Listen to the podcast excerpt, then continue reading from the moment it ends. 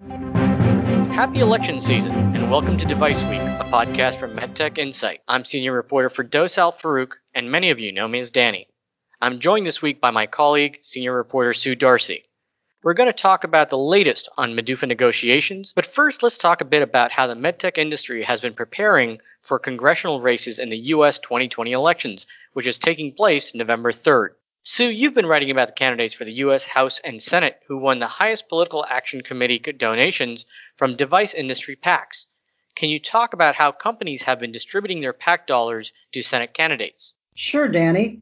This election is featuring several highly contested Senate races from Arizona to North Carolina, and companies are indicating who they would like to win in several important races with their campaign donations. For example, Cory Gardner, a Republican who holds a Senate seat in Colorado, is facing a tough challenger in former state governor and Democrat John Hickenlooper. And how much in PAC contributions has Gardner received from medtech firms? Gardner got a total of $44,300 in contributions from the PAC funds of five device organizations.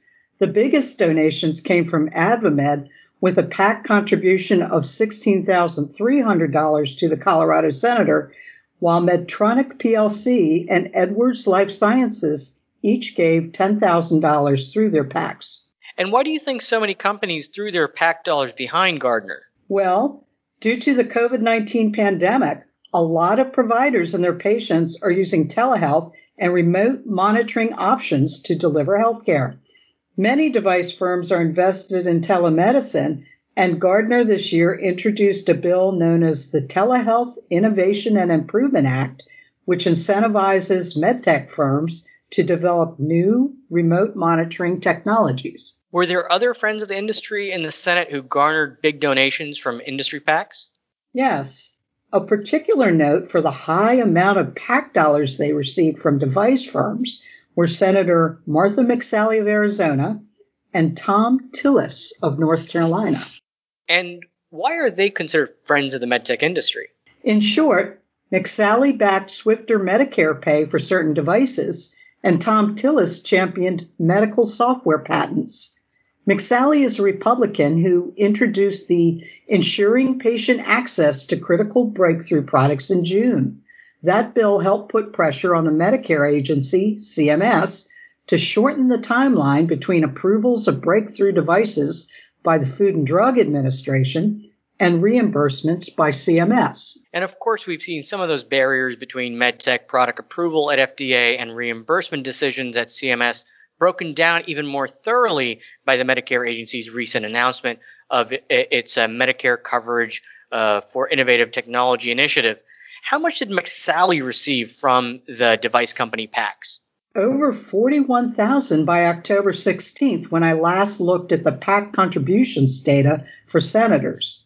By that date, she had garnered 14,000 from Medtronic's PAC and $14,602 from AdvaMed's and also gained significant amounts from the PACs of Edwards, Boston Scientific, and Medtronic. Now let's talk about House races for a bit. Uh, every U.S. representative is up for re-election every two years. Sometimes it seems as if they're always running for campaigns uh, to hold their seats. Uh, tell us about how those are working out. Yes, and those campaigns, which necessarily include hundreds of thousands of dollars to air advertisements on TV and radio, and travel expenses for the candidates to run around their states can be quite expensive, explaining the need to solicit PAC contributions.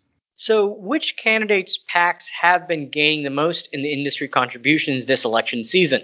At the top of the list, as of October 23rd, are Democrats Angie Craig of Minnesota and Richard Neal of Massachusetts, who received over 30,000 each, followed by Republicans Jackie Walorski of Indiana and Kevin Brady of Texas, who received over $20,000 each. Was there a common theme as to why medtech firms threw their PAC dollars at these representatives? Yes.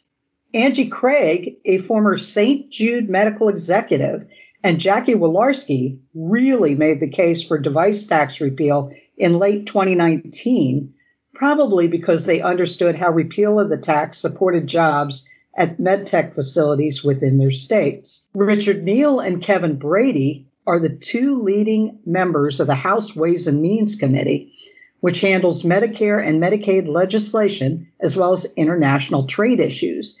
And they led their party's delegations on the committee to win approval for bills that will ultimately benefit industry. But Danny, let's talk about the fact that FDA finally held its public meeting to kickstart the upcoming medical device user fee negotiations this week. Tell our listeners how that went. Yes, thanks, Sue. So, as many of our readers and listeners know, the public meeting to kick off the medical device user fee amendments, or MDUFA 5 negotiations, was probably the most anticipated event for the medical device industry this year. However, due to the coronavirus pandemic, the meeting was postponed several times over the past six months. FDA officials, industry representatives, and advocacy groups finally came together on October 27th to lay down the groundwork for what they want the next MDUFA deal to look like. Yes, we've really been looking forward to this meeting for a while. What did the different players say they wanted out of the negotiations? Well, I had a bit of deja vu. Uh, as you know, I covered the last MDUFA negotiations four years ago. Uh, and just like the last time, a number of the same talking points were repeated during the public meeting the FDA again made the argument that it had done a lot to improve regulatory review process, but said it wants to look into more investments to improve its processes and as it has to deal with new technologies coming to market. In particular, Commissioner Hahn said he's very proud of FDA staff for continuing to fulfill their MDUFA obligations while also taking on the added burden of handling the coronavirus crisis. He basically said that he's worried that staff are stretching themselves too thin and wants to look at new investments to help them alleviate their workload. MedTech industry representatives, on the other hand, repeated a lot of their arguments from the last negotiations where they said they don't see the need for more investments and rather want to rely on the infrastructure that they've developed over the past few MDUFA iterations and find ways that the current review process can be made even more efficient. They also talked about the increasing revenue that is raised for product review from user fee compared to congressional appropriations, and just like the last time, argued that the Device Center should rely more on taxpayer dollars to operate rather than user fees from industry. Mark Leahy, representing the Medical Device Manufacturers Association, also noted that the agency still hasn't filled about 40 full time equivalent positions that it is supposed to fill going back to MDUFA 3 deal. He said that if the agency could fill those positions, that would significantly reduce the workload that the current staff is facing. Just like the last time, he also raised concerns that the FDA's formula for determining FTEs isn't accurate and wants to discuss a new formula on how staff should be paid that starts out with a base salary and then looks to add overhead costs. Interesting. The public meeting also gives an opportunity for other stakeholders besides industry to give their two cents about the priorities they want the FDA to address in the next deal. What were some of the discussions you saw there? Yes, you're right. Uh, we focus so much on the back and forth between the FDA and industry that it's easy to overlook the fact that there are other players at the table.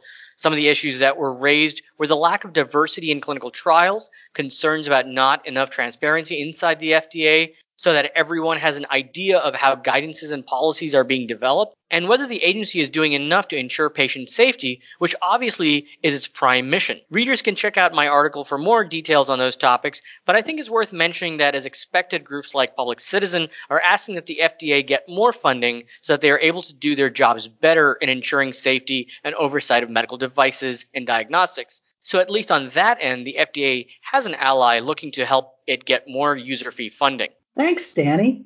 That sounds like an interesting start to the user fee negotiations. Yeah, I didn't really see any big surprises, but as our longtime readers and listeners know, we'll be intently keeping our fingers on the pulse of these discussions as they evolve.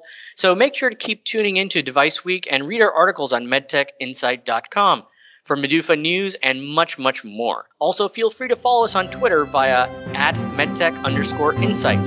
Until next time, thanks for listening.